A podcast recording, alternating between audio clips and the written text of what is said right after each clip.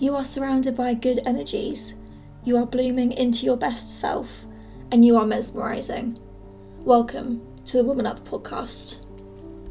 When I started therapy for my anxiety and OCD, my therapist asked me how it made me feel daily. I said I wasn't sure how to describe it. What I wanted to say was, I awake and I'm in a house with lots of stairs. As I stare at the whispering walls, I realise something is behind me. The crawling chills alert me. It's after me. I try to find a window to escape, but someone lights a match. The ground blows up in snarling flames, and I drag my coughing body through the blaze of smoke and somehow stumble to an exit. All I must do now is run. But the hunters are too quick. They soon have me trapped. Circling, circling.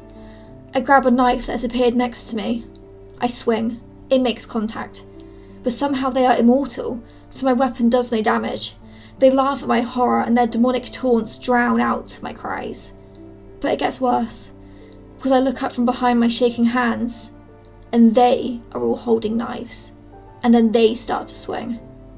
It goes dark for a while, and then I awake, and I'm in a house with lots of stairs.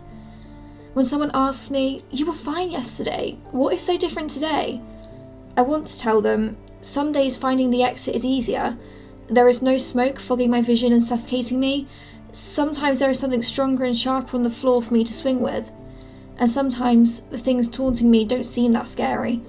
But no matter what I do, at some point I will awake, and I'll be in a house with lots of stairs, desperate to find a way out. At my last therapy session, my therapist asked me how my anxiety and OCD made me feel daily. This time, I had the courage to say, I wake in a dull, empty room with a messy canvas in the centre. They say, paint. So I go to the tins that were lined on a table, but they'd only let me paint with grey. They said I would lose control if I tried to use the other colours. I realise there's a forbidden colour in my pocket. Before they notice, I chuck the paint, it streams all over my canvas. They howl, but I can't hear. The sun shines through windows that weren't there before, and I gaze in awe at my fresh start, a canvas of pearly white. Now, when I awake in a house of lots of stairs, I find my way to the room with the canvas and I correct my masterpiece. In that moment, I knew that I would no longer let my mental health control me. Finally, I'm free. Hi everyone, I really hope you enjoyed the second part of this little story that I have going, a little poem I have going. As always, I will do a little bit of a chit chat afterwards. So, this is kind of, I wouldn't say it's written before part one, but it just includes the canvas which is spoken about in, in part one. And it's just to do with when, like, with my anxiety and my OCD, I'd wake up and I'd feel like I'm living the same day and I'd feel like I'd have the same triggers, the same traumas, the same panic attacks every single day. There was there was no change, which is why there's like hunters, there's spiraling staircases, there's fire that's burning. There's just a lot of chaos. And then towards the end, if I find my way to the room with the canvas, I'm okay. I think another really important part of this piece is the line which says, "Oh, but you were fine yesterday. What's the difference today?" Because from what I've seen, just on if you get onto like the wrong side of social media or people just aren't educated, or I think a lot in school as well, there is not enough education on mental health. There is this glorification of mental illness and how you just be like, you know, in a blanket, hole in a corner crying. And as much as that might be the case, it might be there is so much more that goes into it. I think a lot of people will mask how they're feeling. So they might look fine and they might not show that they're not coping very well. But I think if you notice your friend is acting maybe a little bit different how they usually do, or they're a little bit down more, instead of just being like, oh, like, how are you? Because I feel like in conversation, it's like, oh, how are you? Oh, I'm good, how are you? Oh, I'm good, thank you. And it's just, that's kind of just like a politeness convention. It's not actually being like, no, but seriously, like, how are you doing? and be a bit more specific about it. If they don't want to talk about it, absolutely fine. That's that's their boundary and it's to be respected.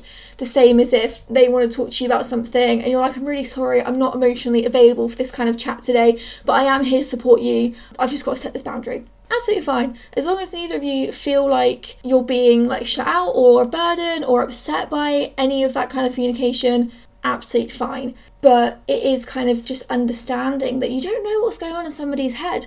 I could sit next to somebody and have a panic attack and they wouldn't know so you might not see it. And I think as well, if your friend does like chat to you and it's like, oh, I'm I'm suffering with this at the moment, I'm just take some time out of your day to research it and be like, oh, okay, well, if you have any triggers about it, let me know because I don't want to do anything that's gonna make you even more anxious or more depressed or anything. If there is any way I can help, then absolutely. But mental health is a personal journey, and you seek help when you need mm. it but that does not mean that having support on the sidelines goes unappreciated because sometimes it's just nice having somebody there that's like, if you do need to chat or you do need a little boost, I'm here. I think it would just help a lot more people. If people were more open minded about it, just educated themselves a bit more, which is why I liked putting that line in there because it's like people don't understand that with mental health, you do feel really trapped in this kind of like nightmarish state when you're like battling with it and you're not really out the other side.